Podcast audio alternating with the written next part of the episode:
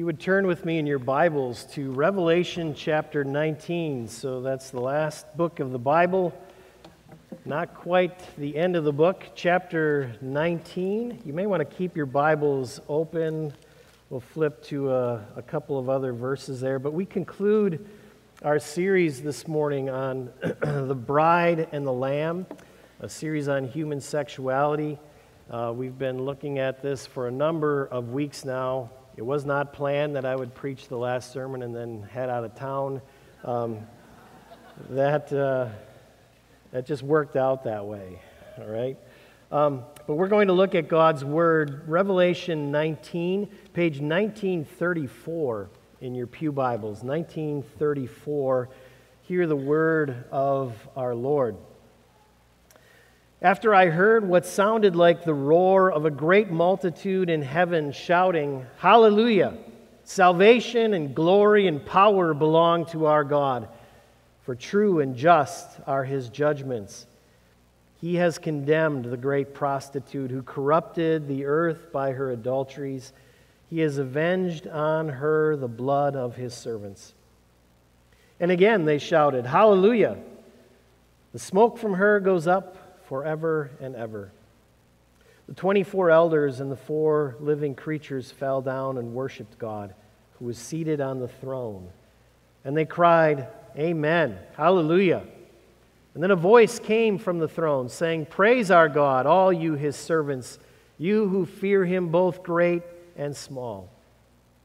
Then I heard what sounded like a great multitude, like the roar of rushing waters and like loud peals of thunder, shouting, Hallelujah! For our Lord God Almighty reigns. Let us rejoice and be glad and give him glory, for the wedding of the Lamb has come, and his bride has made herself ready. Fine linen, bright and clean, was given her to wear. Fine linen stands for the righteous acts of the saints. Then the angel said to me, Write, blessed are those who are invited to the wedding supper of the Lamb. And he added, These are the true words of God. At this I fell at his feet to worship him, but he said to me, Do not do it. I am a fellow servant with you and with your brothers who hold to the testimony of Jesus. Worship God. For the testimony of Jesus is the spirit of prophecy. This is the word of the Lord. Thanks be to God.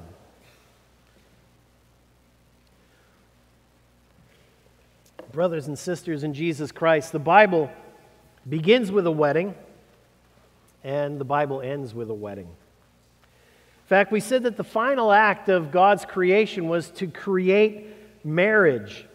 God brought a man and a woman so much alike and yet so wonderfully different. God brought a man and a woman together and made them one, one flesh. And as we said throughout this series, that this is really a pointer. Our marriages are a pointer. They point us, for one, to God, to, to God the Trinity, to the union of, of difference that makes up God Himself Father, Son, and Holy Spirit, one God. But it also points us, marriage also points us to the end or to our goal. It points us to where God is taking us. And he is, He's taking us, He's moving us toward union with Himself. That's where all things are headed. God and human beings together as one, under one head, our Lord and Savior Jesus Christ. That's where all things are moving. And friends, that's even the focus of our sexuality. All sex in this world falls short in some way. It cannot be satisfied completely in this world. It can only point us ahead to union with God. Even the best sex in the best marriage always leaves us longing for something more, we are designed, we are created in the end to be united with God. That's the consummation of all things. It's a powerful and joyful coming together of Jesus Christ with his people. That's where all things are headed toward a final wedding. And this will be a wedding that is going to supersede any wedding that we have ever been a part of, even your own. And this wedding, in a very personal way, can also be our very own wedding if we are united to Jesus Christ even now. But speaking of weddings, all right, that's where I want to begin this morning. Um, whenever I marry or we marry a couple in this church, we always try to emphasize that the or emphasize the fact that a wedding, a wedding ceremony is actually a worship service. In other words, in the wedding ceremony, we want the focus really to be ultimately on God. We don't worship the bride and the groom. Okay? They're usually nice people, they're usually very good looking people, but that's not who we worship. We worship the God who, by entering into a covenant relationship with his people, actually makes it possible for you and for me to enter into covenant relationships with one another. And what we're doing in a wedding ceremony is we ask this covenant keeping God to join us and to witness the covenant vows that we make to one another and actually enable us to keep those covenant vows to one another because we can't do it on our own. And so the focus really is always to be on God.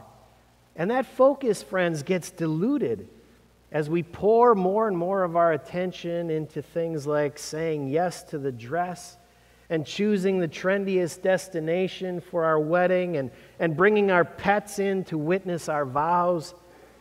And pretty soon, God is sort of feeling like, like he's demoted to table 62 in the reception hall. He's sort of an afterthought to the whole deal. Something you immediately notice about the wedding in Revelation 19 is that God is at the center God is the focus of our worship. The great multitudes, the 24 elders, the voice from the throne, all of their worship is directed to God. Hallelujah. Salvation and glory and power belong to our God. Praise our God, all you, his servants, you who fear him, both great and small. And even when John gets it wrong, when he loses his focus and he begins to worship the angel, the angel basically pounces on him and says, Don't do it. I'm just a creature like you are. Worship God. We need more brides and grooms who do that sort of thing. Don't come to worship us, come to worship our God. And yet, here's the paradox of this wedding in Revelation 19, and that is that none of this, None of this worship of God, none of it seems to diminish the bride in any way. The bride here is also noted for her stunning beauty. Somehow, somehow worshiping God, celebrating the groom, it makes the bride even more attractive, even more beautiful. There's, there's paradox like that, there's irony like that throughout this text. It's just one of the ways in which this wedding is unique, but there are, there are so many images here that, that give us insights into what our final wedding day will actually be like. And to get at that, I'm going to call our attention to just a few snapshots that we find in this text snapshots of this final wedding. Um, since we're talking about weddings and I'm sort of unleashing on you, um, another thing that often kind of bugs me about wedding ceremonies is photographers who don't get that fact that we're here to worship God. We actually have rules in our church for wedding ceremonies that, that photographers during the ceremony itself are, are supposed to sort of stay in the back, stay in the background, be up in the balcony, take all the pictures you want from there. What we usually get, however, is you know, they're coming down the aisles and, and they're, they're coming up on the stage, they're in the wings. Pretty soon they're going to be pushing me out of the way. It's just going to be the photographers and the couple getting married. Um, I'm being a little facetious here, but sometimes it feels that way. But what I want to say is, you know, when you look at their pictures later, you see the wedding often from angles that you didn't see it at first. And, and that's what I'm hoping to do with you a bit this morning is, is, is to give us a few snapshots of this final wedding from an angle that perhaps we may not have seen before. Like any good photographer, I think John draws things out that, that aren't immediately obvious. So let's look at a few snapshots this morning. The first one is this He gives us a snapshot of the groom, and what we need to see is that this groom is fiercely monogamous. He's fiercely monogamous. This text actually begins in sort of a stunning way. You don't think it's a wedding, it begins with judgment. The wedding between the bride and the lamb cannot happen until Lady Babylon is judged. The wedding can't take place until Lady Babylon is judged. One of the things that, that we noted the last time we studied the book of Revelation is that when you get to this part of the book of Revelation, the dominant images here are cities, Babylon and Jerusalem, and they come sort of as twin images. You see, not just the city, but the city is paired with a woman. And so Babylon is sort of like the evil twin sister of Jerusalem's pure, spotless bride.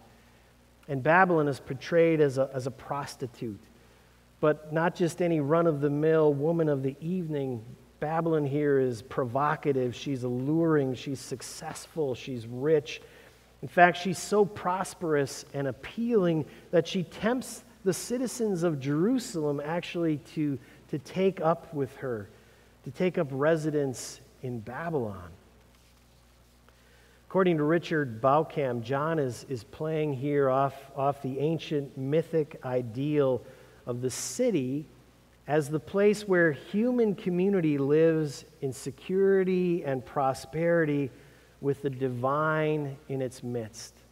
And so the city was sort of pictured like this the city was built around a, a, deity, around a God. And that God then provided peace and security for all of the people who were a part of that city.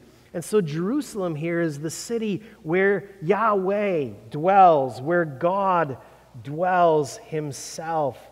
Um, and those who worship him, who worship Yahweh, they find their, their gladness and their peace and their security. They find shalom, fullness in Jerusalem. Babylon, on the other hand, represents the perversion of this ideal. At the center of Babylon, you find humans who deify themselves. You find citizens who are proud and God defying and exploitative. And this goes all the way back, really, to the Tower of Babel, right? When humans used their technology to build a, a, a tower into heaven for what purpose? To place themselves there and displace God. That's what Babylon is all about. It's a place where human beings rule. In other words, in Jerusalem, people are married to Yahweh. In Babylon, people defy, or deify themselves, and they run after all sorts of idols, right? You know how you have your iPhone, and, and anything we want to do, we say, hey, there's an app for that, right? You can do it. Get the app. That's kind of what life in Babylon is like. Anything you want to do, there's an idol for that. Just get your own idol, and you can do it your way. What John is telling us here is Babylon and Jerusalem are very different, and you have to make a choice. You have to choose one or the other. We see, um, we see, I think, a portrait of Babylon, a very convincing portrait of Babylon today. I think we see the pres- presence of Babel today in our own society, perhaps more than ever. Carl Trueman is a philosopher who writes about this. We talked a little bit about it in adult ed um, last week, but he describes our world today this way. He says, he says, We live in what's become a plastic world. A plastic world. In other words, we've come to believe that this world is, is moldable and it's adjustable, adjustable into whatever shape or form I need it or want it to be. Okay? In other words, I'm not the one who has to change. My world has to change to fit me. It wasn't always this way. And I'll, just give you, you know, one of the examples that, that he uses. He says, you know, if you were born in 18th century England and you were born on a farm, your life was pretty much determined for you at that point. It was determined by the, the time you were born and the place you were born. You were going to be a farmer. In fact, the very soil of the farm that you lived on would pretty much determine what kind of life you would have. If it was good soil, you might, you might be somewhat prosperous. If it was bad soil, you would be living in poverty, more than likely. And the thing is, there wasn't the kind of transportation that we have today, right? That you could just hop in a car and, and move to the other side of the country or hop on an airplane and, and move to the United States. You didn't have options. You didn't have, you didn't have choices like that. You were stuck. The world was a hard place with hard surfaces and hard walls.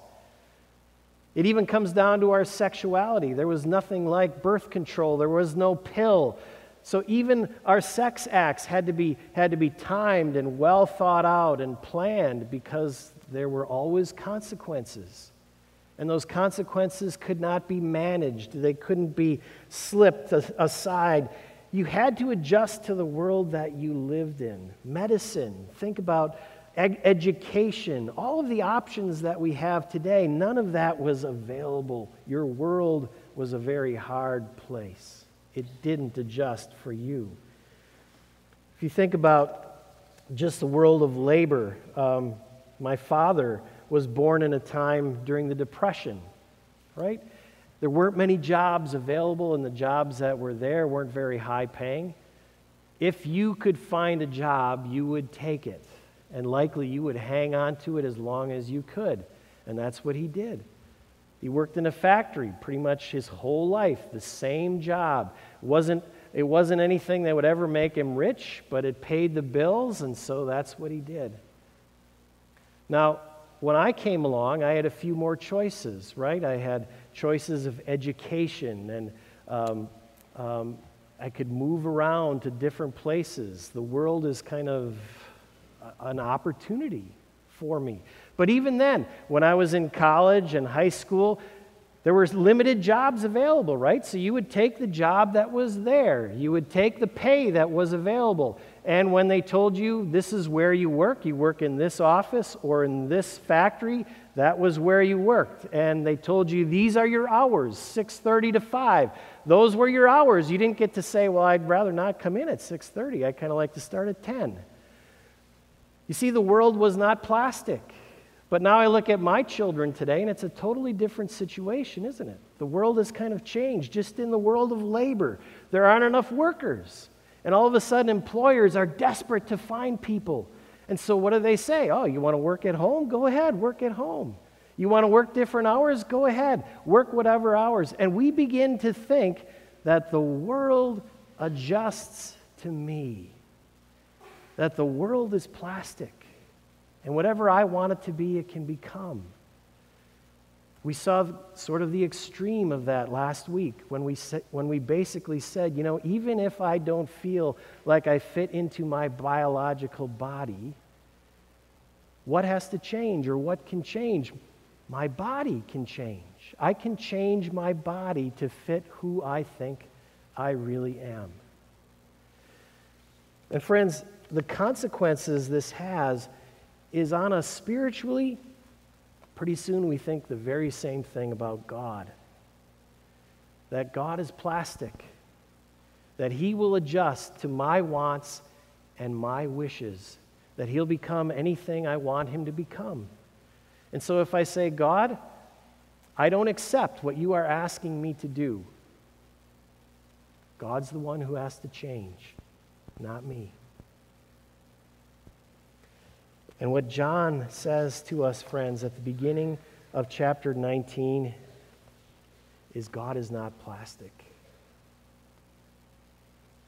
And friends, we have to understand this. There is a day coming when we will find out that God does not bend to our wishes.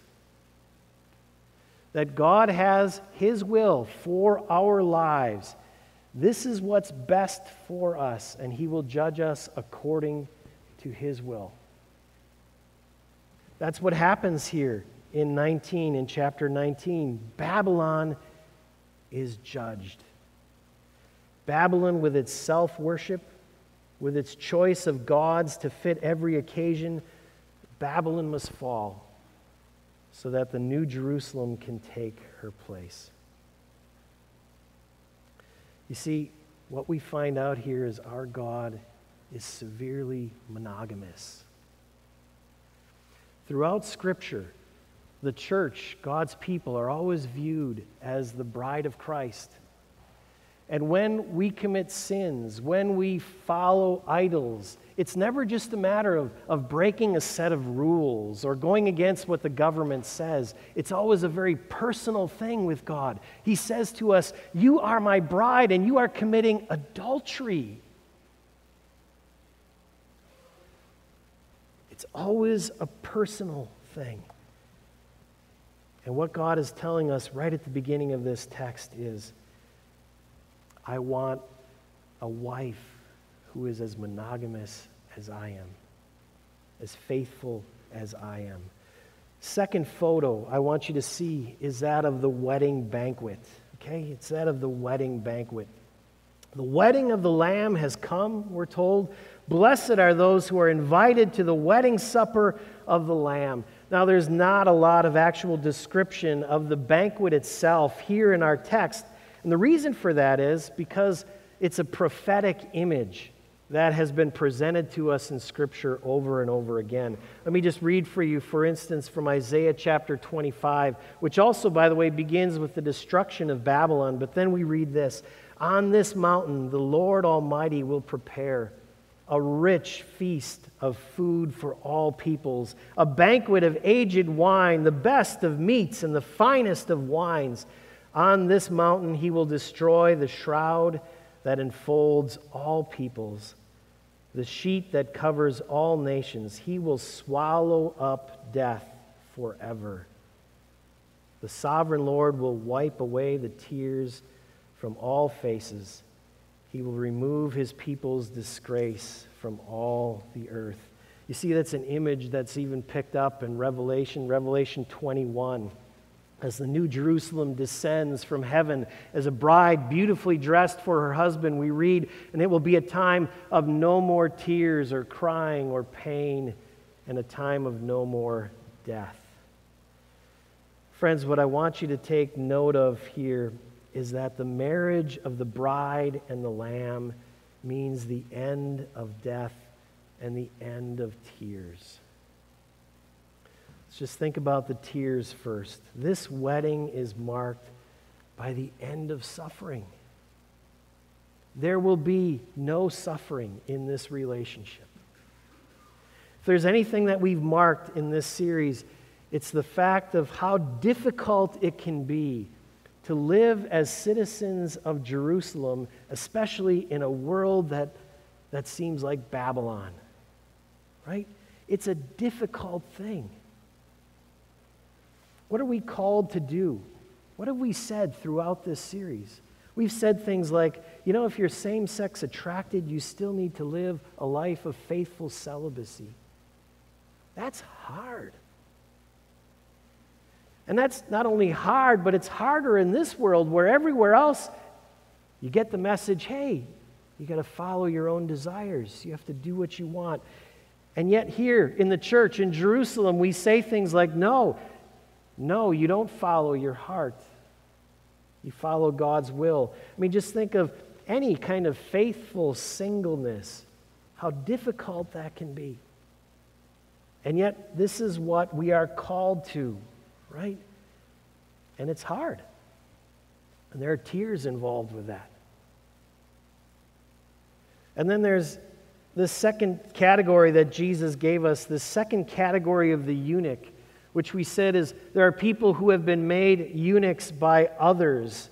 And we haven't had a lot of time to spend with that category, but, but just think about all of the suffering that, that, that takes place within that category of life.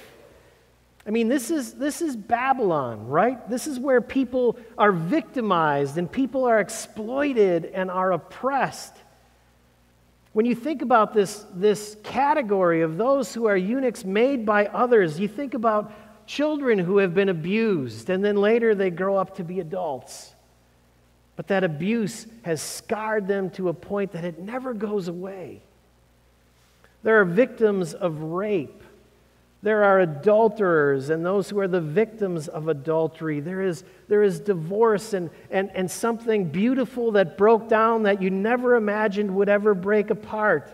And then we have, we have children who are introduced to pornography by an older brother, an older sister, an older friend. We have abuse um, in the church by church leaders, by the very officers that we just ordained. We saw that in the, the Southern Baptist Convention just this past year. There is so much pain, so many tears in this area of sexuality, but not in this marriage. Not anymore. Friends, no longer will there be a wife or a husband who has to look at their spouse and say, No, I can't be intimate with you because there's too much in my background, there's too much pain, I can't get past it. Not in this marriage. There will be no more tears, no more shame, no more disgrace. All of our deepest longings will be perfectly fulfilled in the Lamb. And along with that, the prophets say there will be no more death. I said earlier in this series that we have to remember that no earthly marriage is going to last forever. one day, all of us are going to be single. The shroud of death overshadows every love relationship that we know parents and children, husbands and wives brothers and sisters, students and teachers, friend and friend. Every relationship that grows out of the fruitfulness of a man and a woman, every one of those relationships is still overshadowed by death. Every earthly marriage has an end date. But in Christ, that end date is a new beginning. It's always a new beginning finally, there will be no more death that is able to separate us from the true desire of our hearts. That day is coming. The third photo I want you to see is that of a lamb. Okay? The groom here is a lamb. A bit strange, right? Jesus is a human being. God also human, yet we have a picture here of a lamb. I said there would be no pets at this wedding. What, what's, what's going on here? Well, just, just as we talked about the pain that's involved in our sexuality, we also have to acknowledge that not all of that pain is put on us by someone else, is it? Some of it's self inflicted. Some of us have done the hurting. None of us is without blame when it comes to our sexuality. All of us have spent time in Babylon, and Babylon has spent time in all of us. And the question becomes how do you take people from Babylon and actually move them into the New Jerusalem? How does that happen? And the answer, of course, is the Lamb. The Lamb. John the Baptist once pointed to Jesus and he said, The Lamb of God who takes away the sin of the world. A little later, that same John pointed again to Jesus and he said, He is the bridegroom. He is the bridegroom, and the bride belongs to him. And he said, I am just a friend of the bridegroom. I'm just one of his groomsmen. He must become greater, and I must become less he must become greater and I must become less. John knew that Jesus was the bridegroom. And, and just as an aside here, friends, this is something that John Calvin actually pointed out to all office bearers in the church. And he said this to office bearers in the church. He said, Remember that Jesus, or the church, is Jesus' bride. The church belongs to Christ, not to you. Don't go acting like the church is your bride, that she somehow belongs to you. The groomsmen, he said, have to know their place. And it's our job as office bearers in the church to present the bride of Christ to Jesus pure and holy. It's not our job to take advantage of the bride ourselves. It's good advice. Always remember who the bride belongs to. But back to John the Baptist, he called Jesus the bridegroom, and Jesus did not deny that. In fact, Jesus lived into that. In fact, if you remember the very first um, parable or miracle in the Gospel of John, it's a wedding, right? Jesus is a guest at a wedding, and his mom comes up to him at the wedding and she says, Jesus, we have a problem. They've run out of wine. This, this party is going to be a flop. And Jesus looks at her and he says, You remember what he says? He says, Woman, why do you involve me? My hour has not yet come. Now, why would he say that? Strange answer. Um, Chris Gansky reminds me of this. Uh, this is how he takes it. He says, You know how when you're visiting at a wedding or you're a guest at a wedding, you always seem to somehow come back to your own wedding? You remember what your own wedding was like. You're always comparing the two. He says that's what's actually going on here with Jesus. Jesus is here at a wedding and he's comparing it to his own wedding, but Jesus isn't looking back, Jesus is looking ahead. He's looking ahead to his own wedding. And his own wedding cannot take place until his hour comes. Until the hour of his suffering and death on the cross. That's when Jesus' wedding comes. And this is the only way that citizens of Babylon can ever become citizens of the New Jerusalem. It's only by the spilling of Jesus' blood. Jesus must become our sacrificial lamb. And that's why our groom is a lamb. There could be no more marriage without, or no marriage without that cleansing sacrifice on his part. But in his spilled blood, is the power to make each and every one of us stunningly beautiful and stunningly pure. Okay, there's only two photos left. I'll try and make these quick. The first is a throne. There is a throne here, right? Throughout the book of Revelation, the throne of God has always been a central image. And yet, it's always been sort of a distant image. When you first see the throne of God in Revelation 4, it's up in heaven and it's surrounded by, by elders and living creatures, and it's kind of like we can't get at it. And there's this separation between heaven and earth. But in Revelation 22, verse 3, we hear the cry that the throne of God and of the Lamb will be in the city. The throne comes down into the New Jerusalem. It's right there among God's people. There's no more separation. And then we read, and the servants, his servants will serve him. His servants will serve him. It's clear that we are God's servants, even in the New Jerusalem, but then we're told just in, a, in two verses later, and we will also reign with him forever and ever. And there's this image of God where these two things coincide. We are servants of God, and yet we reign with him. We rule with God. How does that happen? How does that happen? Friends, what I want us to see is that throughout this series, again, we've always seen the reign of God sort of contradicting our own desires and our own will. All right?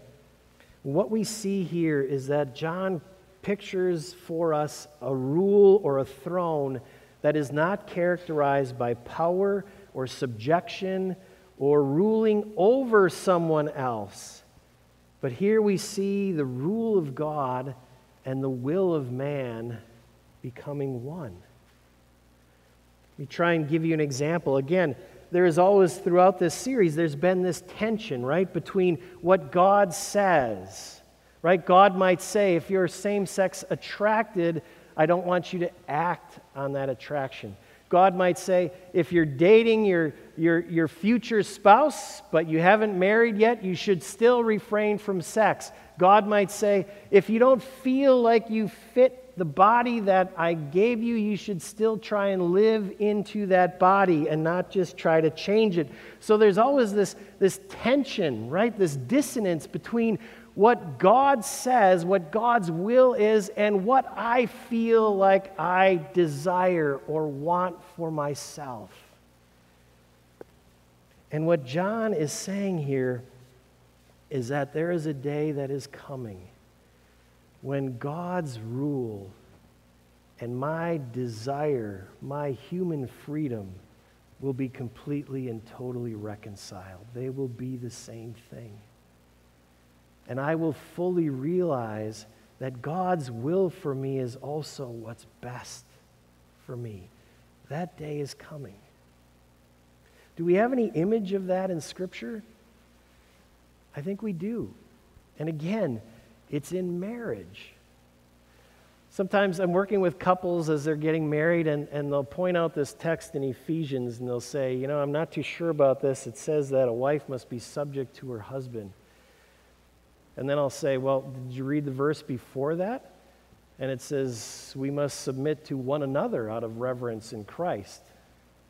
And then they go kind of scratch their heads and say, Well, how does that work? How do you submit to each other in a marriage? Don't you always need someone who's kind of calling the shots? And you need someone who actually has to, you know, when it comes down to it and the argument is getting too heated, there's, there's got to be one person who actually says, Well, this is what we're going to do. And then they're married 10 years. And I say, let's talk about that passage again.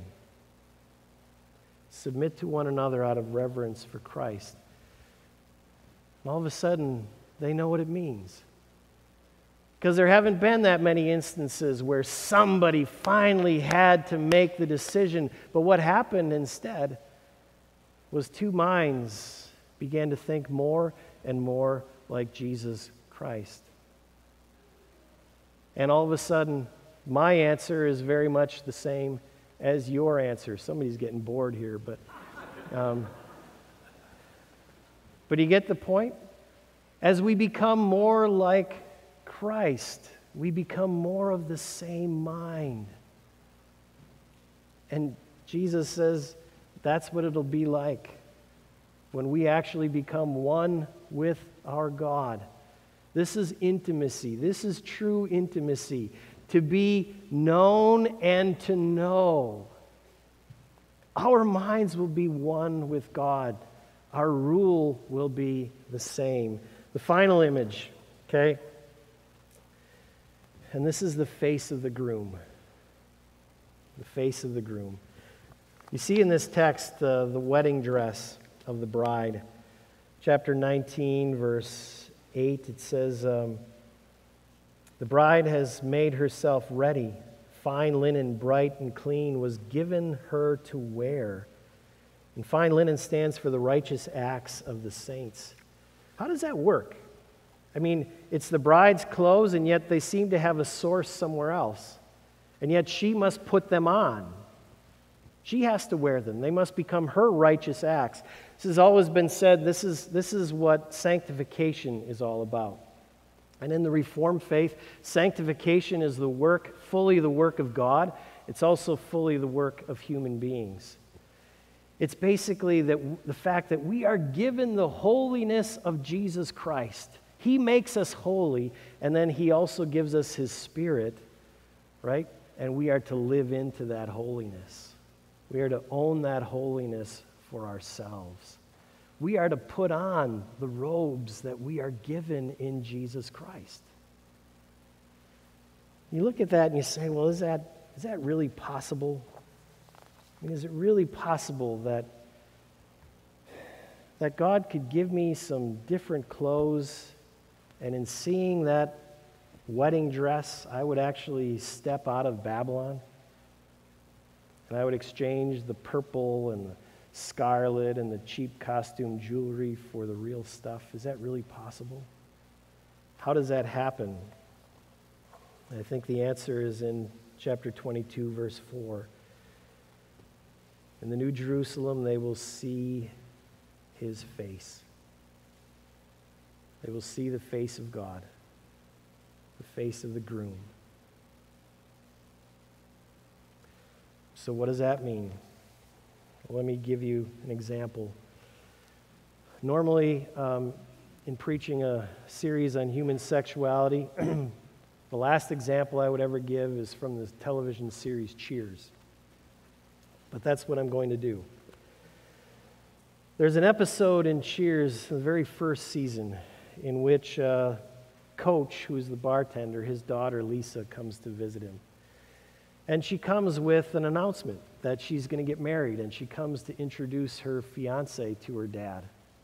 And if you remember her dad, he had a hard time ever uh, saying somebody should do this or somebody should do that. But this guy, Roy, he turned out to be such a loser. I mean, he was rude, he was demeaning toward Lisa, he was self absorbed, he was just irritating to be around, just not a nice guy at all.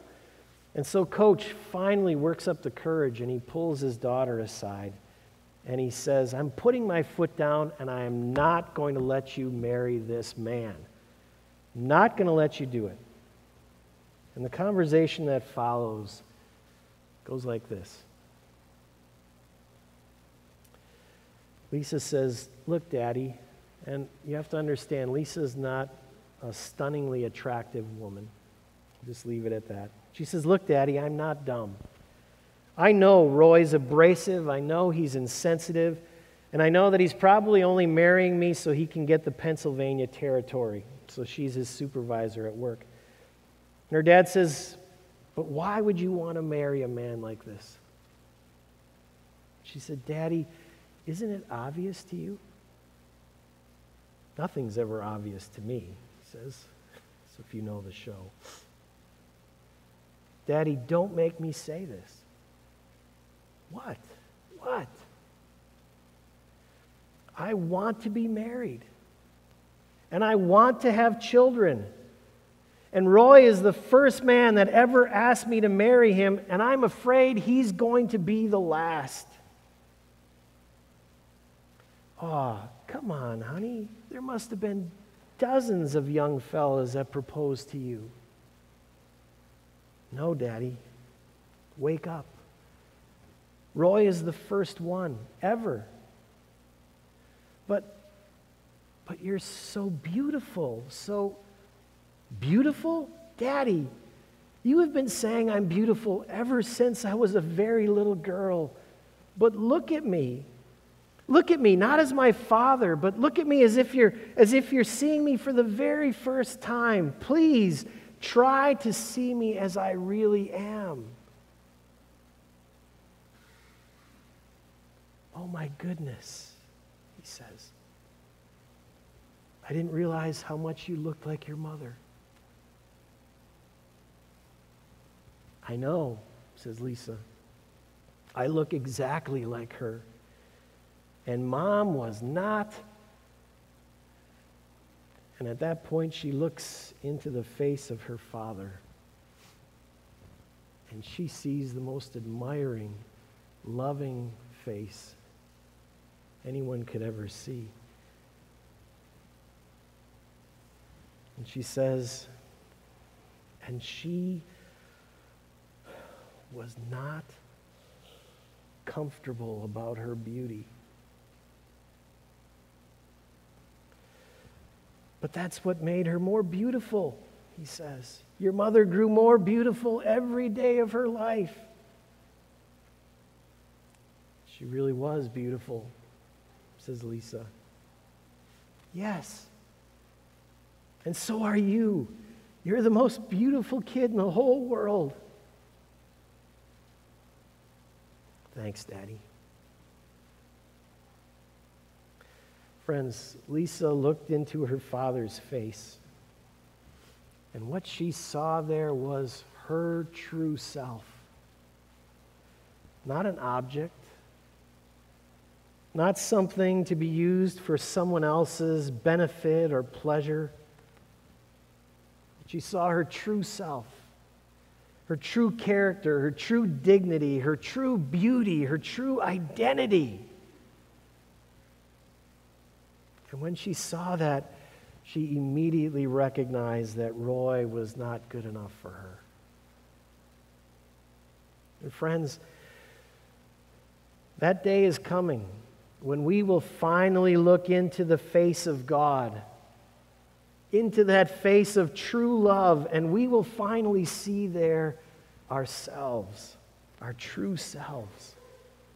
And all of the self doubt and the self loathing and the shame and the brokenness, all of that stuff, all of that garbage is going to disappear. And in that one moment, we will realize that we were always meant for one and only one lover, and that is Jesus Christ Himself. He is the only one who's good enough for us. And in that moment, we will put away all the cheap costume jewelry and the gaudy makeup. And we'll tell Roy and all of the other idols of Babylon to get out of town. Because they're not good enough for us. And then we'll put on the fine linen of the bride, bright and clean. We'll put on fitting clothing clothing that's fit for our groom. We put on the righteous deeds of the saints. And friends, what I want you to see is we don't have to wait. We don't have to wait till that day to look into the face of God. The love that we will see in God's own face, we can see right now on the cross, in the Lamb in looking at that cross, friends, each and every one of us should recognize how valuable we are. We are God's people, made in His image, His very own bride. And we should live like it. Let's bow together in prayer. Lord Jesus, thank you for your word. Thank you for the reminder of our identity in Christ. Lord, that you have made us, you loved us so much that you climbed up on a cross to redeem us. Lord, fill us with your spirit that we may dress appropriately for the wedding that is ahead and begins even now. This is our prayer in Jesus' name. Amen.